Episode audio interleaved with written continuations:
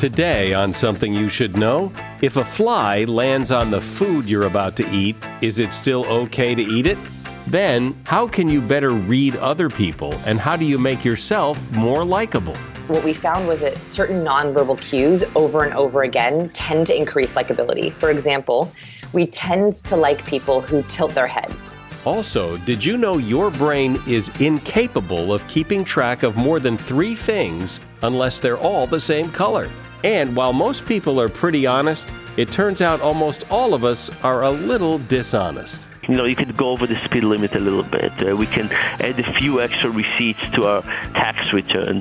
And in the same way that the people who deal with us professionally, or your plumber, your mechanic, they don't feel okay taking money away from your wallet, but recommending services you don't really need feels much more comfortable. All this today on Something You Should Know. Something You Should Know. Fascinating intel, the world's top experts, and practical advice you can use in your life. Today, Something You Should Know with Mike Carruthers. We have so much practical advice you can use in your life today in this episode. You may want to take notes, because we are going to talk about honesty, or more to the point, dishonesty, how to better read people, and how to present yourself to be more approachable and attractive to other people. And we're going to start today with the situation that I know you've been in, where there's this piece of cake or something in front of you, some delicious piece of food, and then a fly lands on it. And now what do you do? If a fly lands on your food, does that mean it is no longer fit for human consumption? Probably not, according to Cameron Webb of the University of Sydney, who lectures on the subject of food hygiene. A single fly landing on your food is unlikely to trigger an illness in anyone who eats it. However, if there are multiple flies, or if a fly has been lingering on your food for an unknown amount of time, well, now you need to be concerned. Flies can carry up to 100 human and animal diseases, as well as a whole host of parasites, and they can deposit all of those things on your food. Interestingly, city flies are more hygienic than country flies. Why? Well, in the city, flies are more likely to spend time on other food, while country flies are more likely to spend time on dead animals and animal waste and things. So a single fly on your food, probably no big deal. Lots of flies, and you're probably better off eating something else. And that is something you should know. What is it that makes some people more attractive than others? What makes some people more popular than others? And how do you make yourself more interesting and appealing to other people? Could a smile or a tilt of the head really make a difference in what others think of you? All of this is the science of people and the laws of human behavior. And Vanessa Van Edwards is the professor on this. Vanessa has been studying people and studying what other people have been studying about people, and she's put it in a book called Captivate: The Science of Succeeding with People. Hi, Vanessa. Welcome. Thanks for having me. So, knowing what you know about human behavior and human interaction, tell me something that will help me understand or connect with people, or something that will surprise me about how people communicate and connect. Yeah. So the first thing that we found very quickly is that you'd think it's about attractiveness, and attractiveness helps, certainly, but actually that's not the most important factor when we're trying to judge someone on success or effectiveness or even likability. And what we found was that certain nonverbal cues over and over again tend to increase likability. For example, we tend to like people who tilt their heads. Now, this was something that came up in the research. It also came up in our research that people in a Twitter profile picture or a LinkedIn profile picture who just had a slight little head tilt, people liked it. And I went, why? Why is this the case? Well, it turns out that when, as humans, we're trying to hear something, like if I say, hey, do you hear that? Usually we tilt our head up to expose our ear. It just helps us hear more. And so we think of people who are tilting their heads as more empathetic, as better listeners, as possibly warmer. And those are the kind of people that we like to be around. So that was a really interesting way that, like, wow, that's something that's a universal nonverbal that we tend to use that as a indicator in just a profile picture. So just in list form, what are the kinds of things can you understand about people? Things like what? Approachability, likability. What are the things? Just give me like a short list of things that are available to you if you know this stuff. Yeah, I would say that there's actually three big ones, the three buckets. One is warmth, so likability, friendliness, approachability. The second is competence, so power, intelligence, capability, effectiveness. And the last one is charisma. And actually, Harvard business researchers found that charisma is kind of a blend of warmth and competence. So those are kind of the three buckets that we really focus on in our courses, in our books, in our labs. So talk about charisma then. What is it? How do you identify it? And probably more importantly, how do you project it? Yeah, I've been fascinated by charisma ever since I was young because I never had it. So I was, that real, I joke, I'm a recovering awkward person. And I was that kid in school who just like watched the popular kids across the cafeteria and was in awe of them. And so I think that when I got into college and I started doing my own research and taking psychology classes, I was really obsessed with this idea of charisma, popularity. What is it? And so the very first thing I learned was that this Harvard Business School research study found that we're always judging some people on their warmth and competence factors. And you can have just warmth. You can be very friendly, very likable. But if you only have warmth, you're often not taken seriously. People forget your name more often. People might interrupt you in meetings. Now, you could also have just competence, and competence is okay too, but if you just have that without the warmth, people see you as powerful, capable, but maybe intimidating or hard to talk to. And so that charisma is actually the perfect blend of being both approachable and credible. And we can learn that. Yes, people are born with it. There are people who naturally have very high levels of both. But luckily, there are both nonverbal and verbal signals or social signals of warmth and competence that you can adopt and learn, and that helps increase that charisma factor. What I'm surprised not to hear in that description is self-confidence, because when I think back of in high school of the popular kids, that's something they had that I didn't have. They seemed to carry themselves like they were on top of the world. They knew what they were. They knew what they were doing, and they kind of didn't really care what you thought. They had that. I don't know. I guess it's charisma. It's that je ne sais quoi. I'm not sure exactly what it is, but it sure looks cool. Yeah, it's interesting you mentioned confidence. So I tend to, and this is a personal choice, and it's interesting you bring it up. I don't use the word confidence only because I feel like culturally we've abused it. It's almost like we don't hear it anymore. Like if I were to say, I teach a course on confidence, people would be like, meh, meh. Like, and people would not be very excited. Right. If I was like, I teach a course on charisma, people would be like, oh, well, that's interesting. Now, charisma and confidence are very close. And I would actually say that the bridge between the two is comfort. So think about it this way. If you are very competent, so competence is not faking it. Competence is actually doing things, talking about things, acting in a way that you feel powerful and capable and effective. That brings a certain level of comfort. So for example, I am not charismatic in a math class. I never will be. I'm not competent in that subject.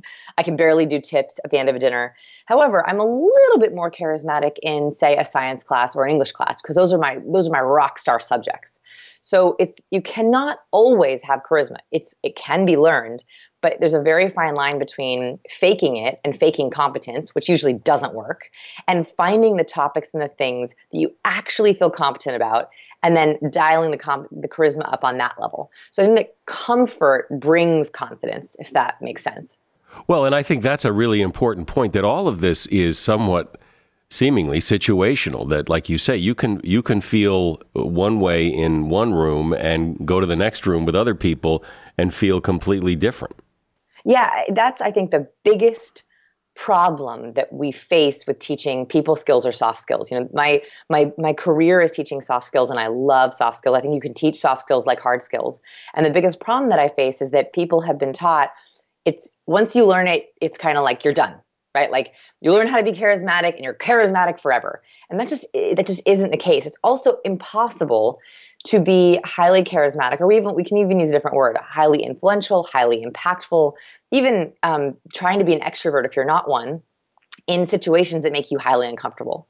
And so the one thing that I teach is the idea of breaking down context into three different categories: survive, neutral, and thrive. Because, for example, let's say that someone really, really hates going to loud bars. Like, that's just like, oh, it's out of their comfort zone. It's almost impossible for them to be very charismatic in that zone. So I would say to them, do not start there. Don't even go there second. Let's go to some of the neutral areas, some of the areas you're already pretty comfortable in, and let's dial up in those areas. So not all contexts are created equal. Since you know all this stuff, do you, when you meet somebody, do you go through like a checklist and size them up? And if so, what is that checklist? You know, I wish I could say no, but I think the answer is yes. This is only because it does not come naturally to me. Speed reading people is a skill that I have developed out of survival. I had a childhood where I had a lot of people who, unfortunately, adults who lied to me, and I really had to learn to get good at reading people to protect myself. And so I developed a sort of system, and this has taken years to develop. That's what I actually teach in the book for speed reading people. And so what I'm checking off is three different things. And you'll notice I like the rule of three. It helps me remember. Apparently so, yeah. Helps me remember. The first one is their 5 personality traits. So that's the first thing I'm trying to figure out. It's the outer layer of what I call their matrix. I think everyone has 3 basic layers. And so the outer layer is their personality. So I try to figure out their 5 personality traits. And I literally have matrices for every person in my life. Almost all my students have matrices for all the people in their life. The second layer is their appreciation language or their love language based on Dr. Gary Chapman's research, the 5 love languages. And the inner layer is their primary resource, which is research based on Foa and his associates on what is someone's primary need. So there's 6 resources, and I'm trying to find out what is their primary resource. And when you say their primary need, what might those be? Like, for example? Yeah. So, for example, Foa argues this is kind of like the updated version of Maslow's hierarchy of needs, if you're familiar with that. Uh-huh. This is kind of the newer version of that. It's basically that we all need all 6 resource categories, but we tend to favor one that we have trouble with. It could be one that we didn't get a lot of as a child. It could be one that just fulfills us the most. And so, for example, one of them is information. So these are people who are like know-it-alls, people who are always Googling things, people who always want to be in the know. They tend to be gossipers sometimes. That would be one category. So for them, giving them information is much more valuable than, say, giving them status. So another one would be status. So status is praise, responsibility, larger titles. So at work with colleagues, this is really helpful because if you are working with someone, you know that their value resource is status. For them, praise and public responsibility and a brand new shiny title, that is far more of an incentive than goods like a gift or a gift card. So looking at all the different resources helps you appeal to people and understand their motivations. And it's greatly changed my relationships, both professionally and socially. Vanessa Van Edwards is my guest today on Something You Should Know, and she is the author of the book Captivate: The Science of Succeeding with People. Listen, if you're starting a new business or a new project, you have to have a website, but it's more than that. It has to be a great website. And sure, you could have your neighbor's cousin's nephew build your website, but why when there's Squarespace? With Squarespace, you build your website using one of their beautiful templates designed by world-class web designers. Then you easily and quickly customize it to your exact needs. We did this with a website for a new podcast that we're working on, and the whole process was so easy, and it came out looking perfect. And if you're selling products or services on your site, Squarespace has all the e-commerce functionality built right in, so you can start selling right away. You get free web hosting, there's never anything to upgrade, and their award-winning customer service is right there 24/7 whenever you need it. Look, you need a website, and you can either do it the easy way or the hard way. Just take a moment and check out squarespace.com for a free trial. And when you're ready to launch, use the offer code SOMETHING to save 10% off your first purchase of a website or domain. That's squarespace.com and use the offer code SOMETHING. So, Carolyn, tell me how, because I would love to know this, how to work a room. How, when you walk into a room full of people, what is the best way to become part of that and not feel like you should just hang out by the wall and, you know, watch the clock?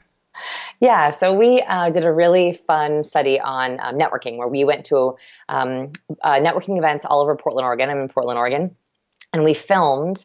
We had a camera in each corner of the room. We filmed networkers, and we followed them, and we tracked them. We also gave them pre-surveys and post-surveys. We were looking for super connectors. We were looking for the people who not only enjoyed themselves the most, because that's important. We wanted people who liked it, but also who got the most contacts, business cards, and had the most robust and active LinkedIn networks.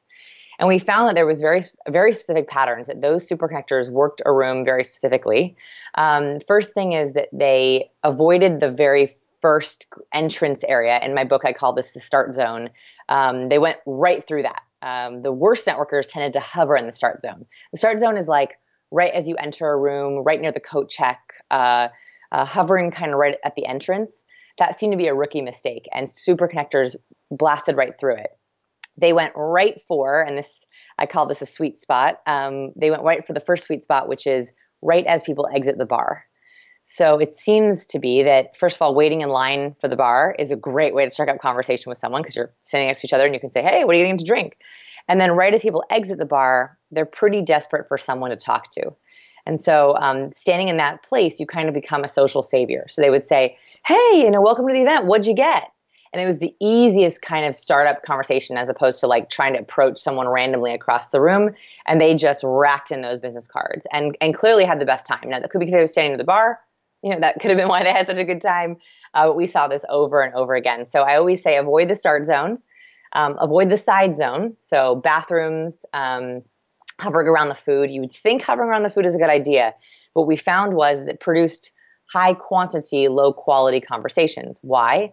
When people have their food, they're happy to chit-chat with you while they're getting their food. When they get their food, they want to eat.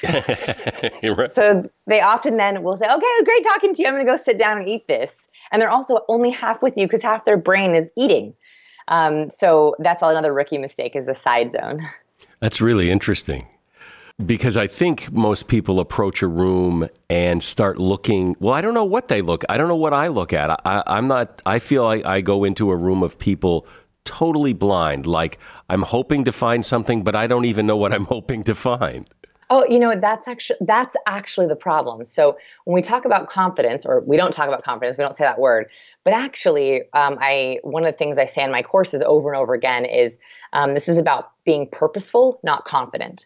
So if you walk into a room and you don't know what to do, like you have no plan, because you walk into a room and you're like, I guess I'll get a drink. I guess I'll go to the bathroom. Oh, that person looks kind of interesting. That lack of purpose it's very hard to be confident.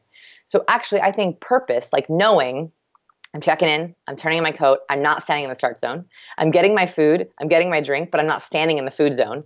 And then I'm going to go plant myself once I'm ready at that spot. It gives you a kind of confidence because you are so purposeful with what you are doing. Can people tell, do you think, that if you walk into a room and you feel kind of lonely and desperate and you don't know what to do, can people consciously or unconsciously sense that and react to that? And if so, how? I think yes. And the reason why I kind of couch that without a definitive answer is because we really don't know that je ne sais quoi exactly. Like sometimes you hear women say, or men or women say, you know, I can smell the desperation on them. Mm-hmm. And, you know, I think there's some truth to that. I don't know how, I don't know why. Or, you know, they have also found that our emotions are contagious. In my TED Talk, that was my whole theme, was that we're very, very contagious, but we don't know exactly how or why. So I say, I think so, but I don't know where that comes from. I don't know if that's from facial expressions. I don't know if it's from pheromones. I don't know if it's from body language cues, but I think that somehow we do know. We are more like herds than we like to believe. We like to think that we're, you know, individuals alone in the storm. I think a lot of the time we engage in a lot of herd behavior subconsciously we don't realize. Once people are in that room, though, and they make that connection and start to talk, a lot of people don't know what to say. They hate small talk. They don't know how to make small talk, and they don't know what to talk about. Yeah, I think, so I love using context cues. I think that's the easiest way to come up with something to say. Context cues are the best because you're always in a context of some kind. You're never without one. And so this is using cues in your environment to easily bridge conversation. So it could be, hey, what'd you get at the bar? What are you drinking? That drink looks interesting. It could be, oh, did you try those amazing wings? Oh, they were so much better than I thought. It could be, hey, have you been to this gorgeous restaurant before? Could be, hey, how do you know the host? What brings you here? There's always context, and context is always safe because you already share it. With a stranger, you are already sharing the context. And so to bring it up, to talk about it, it is easy because it's right in front of you. And also it feels like a safe topic. So it's a really easy bridge. Is there a way to tell when you look at someone whether, and I guess this is somewhat subjective, but how approachable they are? And is there a way to project that you're approachable? And if so, God, what a long question this is. And if so, is there a difference whether it's romantic or not? Yes, the answer is yes. It's a long answer, but I would say that what you should focus on first is being purposeful. We like people who know what they're doing. We like to talk to people who know what they're doing. We like to talk to people who like where they are. So everything we've talked about so far actually helps you with that approachability. One, being in contexts that you thrive in, so places you're already comfortable. Two, talking about topics or doing things where you feel competent. Three, being purposeful with your actions, knowing where you are and who you're trying to talk to, and then having really, really easy bridge topics at the ready that we pick up on. We want easy, right? In social interactions, we're searching the room for someone who's going to be fun, who's going to be a really good conversation. So if you have those four things going, that's the right start. Anything we haven't talked about that you think is really important that people understand about this that would really help? I always like to end on the idea that I don't think you have to fake it till you make it. I know that's a really popular thing right now that people talk about. And I think that faking it till you make it is okay, but I'd much rather you find things you're already good at and dial that up as opposed to trying things you're not so good at and trying to fake it. So I would say do what you're really good at, even if it seems like it's really small, and try to just maximize that as much as possible. But when you have to go to places where you're not comfortable, you don't feel like you belong, what do you do then? Sometimes you're forced into situations that are out of your comfort zone. Again, I would try to find the things that work for you. So if you have to go to a place that you really don't like, eliminate as much faking it as you make it and as you can. So like finding topics that you really like and having those at the ready to go, having stories that you love to share ready to go, making sure that you get there early because it'll be a little bit quieter, or get there late so it'll be a little bit easier. I'm trying to minimize all the opportunities in that kind of forced opportunity that will make you fake it.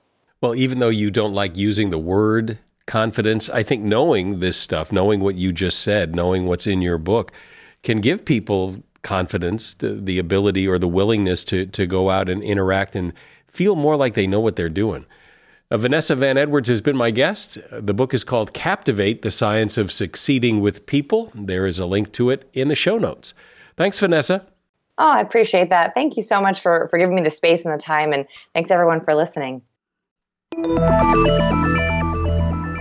I bet you like to think that you are a pretty honest person.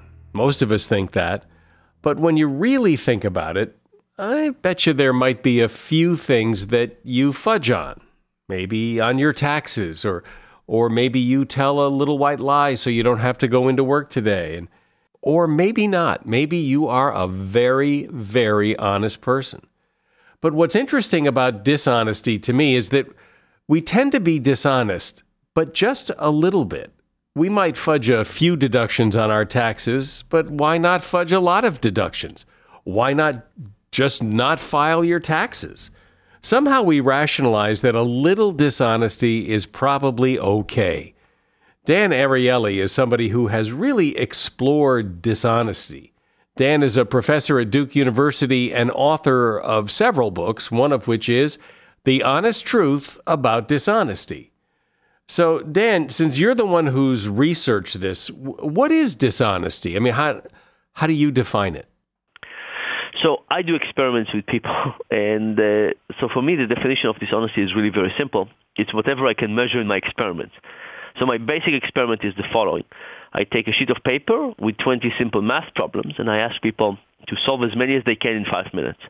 At the end of the 5 minutes, I asked him to take the sheet of paper, count how many questions they got correctly, and go to the back of the room and shred that piece of paper. After that, they come to the front of the room and they tell me that they solve on average, let's say, 6 questions, and I pay them $6. What the people in the experiment don't know is that I played with a shredder. So the shredder only shred the sides of the page, but not the main body of the page. And now I can jump inside the shredder, and I can find out how many questions they really solve correctly. And what I find is that on average, people solve 4 problems and report to be 6. So for me, this gap between what people actually do and what they report is the main measurement of dishonesty. And we do lots of experiments like that, and we try to change all kinds of things about the environment, about who they cheat, about how they think about themselves. Do they look at the Bible when they do it, and so on? And we try to see what kind of things changes the magnitude of the gap between what people actually do and what they report. Well, it's interesting in that example that if people think that they're shredding the paper and you'll never know, why don't they say they answered all 20? That's a fantastic question. And what's interesting is that something stops people. And, you know, I mostly focus in the book about the dark side of dishonesty, mostly about how people cheat. But it's true that people don't cheat enough, right? If a rational economist would look at our experiments, I would say people should cheat all the way. Turns out people don't cheat all the way. And you could think about it for yourself. I mean, just today, you probably had lots of opportunities to take some money from people. You probably had opportunities to, somebody left their wallet by their desk. There were probably things at the station. There are all kinds of opportunities for us to take money away from people, and nevertheless, we don't take it. And what's interesting is that we don't think about the cost-benefit analysis. What stops us, the vast, vast majority of us, from being immoral and dishonest is not the fear of being caught, it's our internal gauge. And I think this is both kind of the irrational part on one hand, but also the wonderful part about human nature is that we do have this wonderful tendency to be honest, only that it's not perfectly controlling our behavior, and it does leave some room for a fudge factor that gets us to be slightly dishonest. So we're sort of honest, but it's okay to be dishonest a little bit.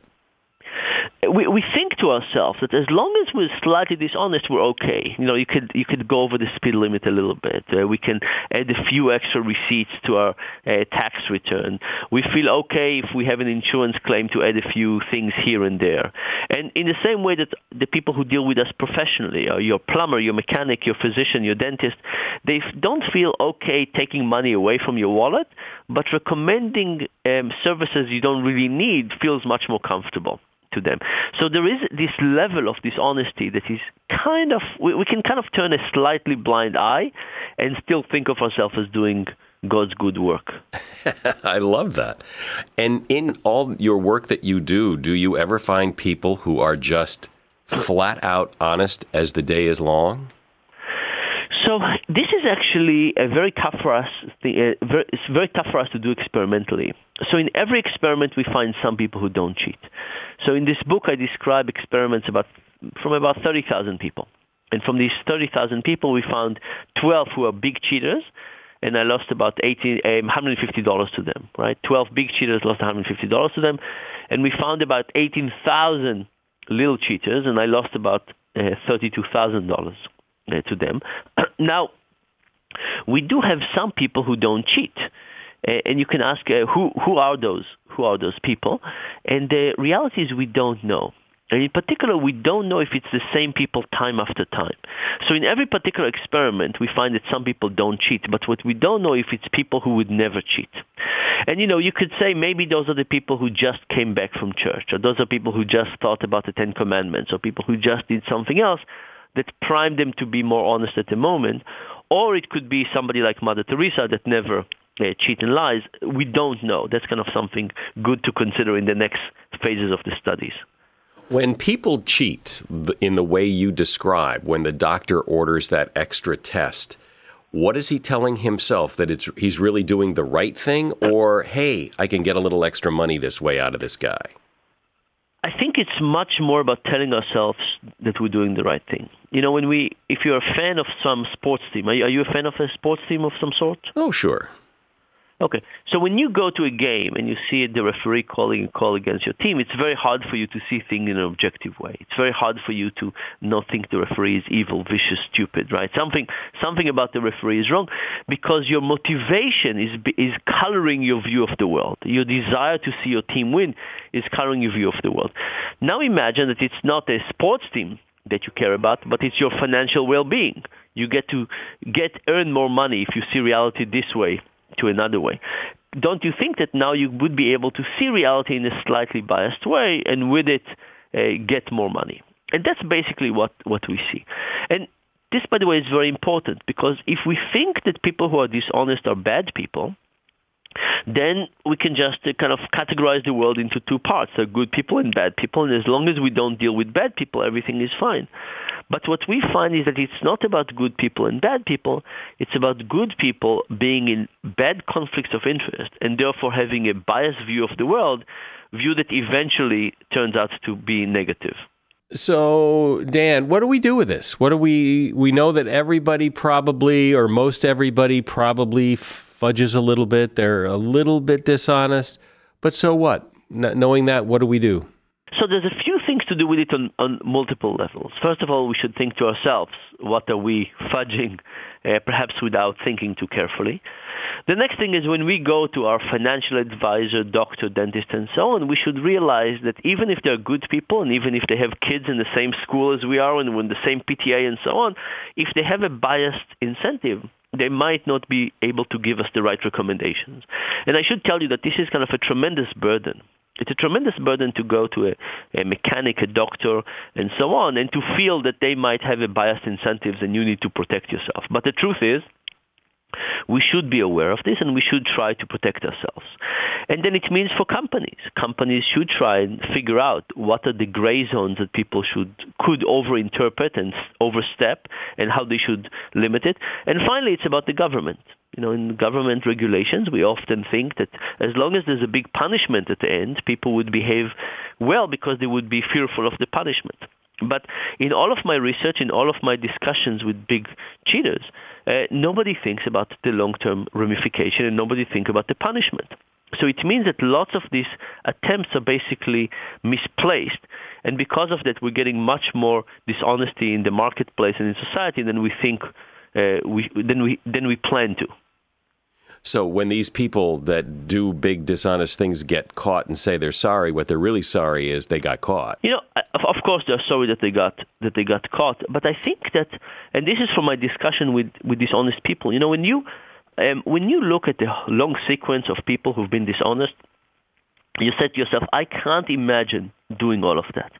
But in most cases, they didn't plan on all of that long sequence of events. In most of those cases, they took one step at a time. And they took one little step that at that moment they could rationalize, and at that moment they could feel good about themselves. And then the next step was there. And then the next step was there and so on. And if you think about it step by step, it's not justifying it, but it's much more understandable. And I think many more of us could see ourselves if we admitted it, taking one step at a time and quickly justifying what we have done. Do you find that people, the more they do it, the more it's a slippery slope? It is absolutely a slippery slope. And part of the reason for the slippery slope is that once rationalization kicks in, you start basically explaining why this is actually okay. And now the slippery slope becomes larger and larger. And then at some point, many of the people I've talked to get to a situation where it's too late. They can't go back. It's very hard to change things.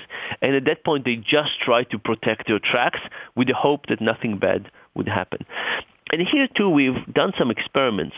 And the experiments have been something like the Catholic confession or the Jewish Day of Atonement. When we ask the question of what happened when there's a slippery slope and people start cheating all the time, wouldn't it be the case that unless we give them an opportunity for a new page and open a blank slate, wouldn't that allow them to restart again? And that's actually what we find. We find that a slippery slope is incredibly tempting. People get to it. And if we don't offer them a way out, they just keep on cheating. But if we stop the situation and we offer people a chance for a new beginning, a chance for an open new page, they often take it and start behaving well. And I think this is actually an interesting lesson to take from religion. I think religion has basically figured out this, the importance of new pages, and we need to think about how do we implement stuff like this in regular society. But don't you think that human beings are also interested in fairness and justice, and if somebody gets caught doing something wrong, it isn't about giving them a clean start, it's about making them pay for what they did wrong? Yeah, retribution is clearly important, right? For some crimes, we want people to pay because we want to feel that justice has been done, and we feel angered, and we want a sense of justice. And I'm not saying that this is a bad thing to have, but the reason we punish people is often not just because of sense of justice, is also because we want to deter other people from doing the same thing. And I think that aspect is just not, there's no evidence for that. There was a recent study that looked at the death penalty, asking whether the death penalty reduces crimes, you know, mostly the crimes that you get for the death penalty, crimes of passion and murder and so on. And there's no evidence for that. Now, the studies are not very good because it's hard to do the study well, but even something like the death penalty doesn't seem to decrease crime. And now ask yourself, if the death penalty was kind of a big punishment, right, you can't get bigger than that, doesn't seem to have a big effect, what are the odds that small things like, you know, 9 years in prison or 10 years in prison are going to deter people from being committing crime?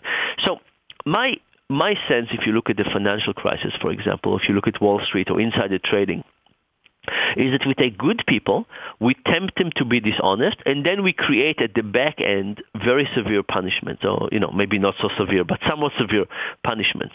And I think this is just not something that is going to influence behavior. Instead, I think we need to try to prevent the misbehavior at the moment. We need to decrease conflicts of interest. We need to decrease the temptation of misbehaving, rather than trying to punish people at the end and hope that this would have an effect. But what about, you know, we hear, I remember the publicity about a case of in Indonesia where they, you know, publicly flog people for doing things. And boy, that's a very clean country, and people don't screw around. You know, I don't know when you've been last in Indonesia. I haven't been there actually for quite a while. But the results, I think, don't show up, and I haven't seen the results about Indonesia. The results don't show up that prison sentences are deterring anybody. You know, look at something as simple as the downloading illegal content on the web, MP3s, music, and so on. There have been a few really big cases in which people paid a ton of money and had all kinds of costs to pay, and nobody that I know of from my students cares about that, right? It's just not something we think about. Oh, think about other things. You know, people... This is not in the domain of dishonesty, but lots of people text and drive. Lots of people overeat, undersave. All of those behaviors are really about not thinking long-term. Human beings were just not designed to think long-term and small probabilities, right? So if you take people who text and drive, for example, which is the majority of people, and you say to yourself, those people don't seem to be thinking long-term. They think about the immediate gratification of the phone vibrating.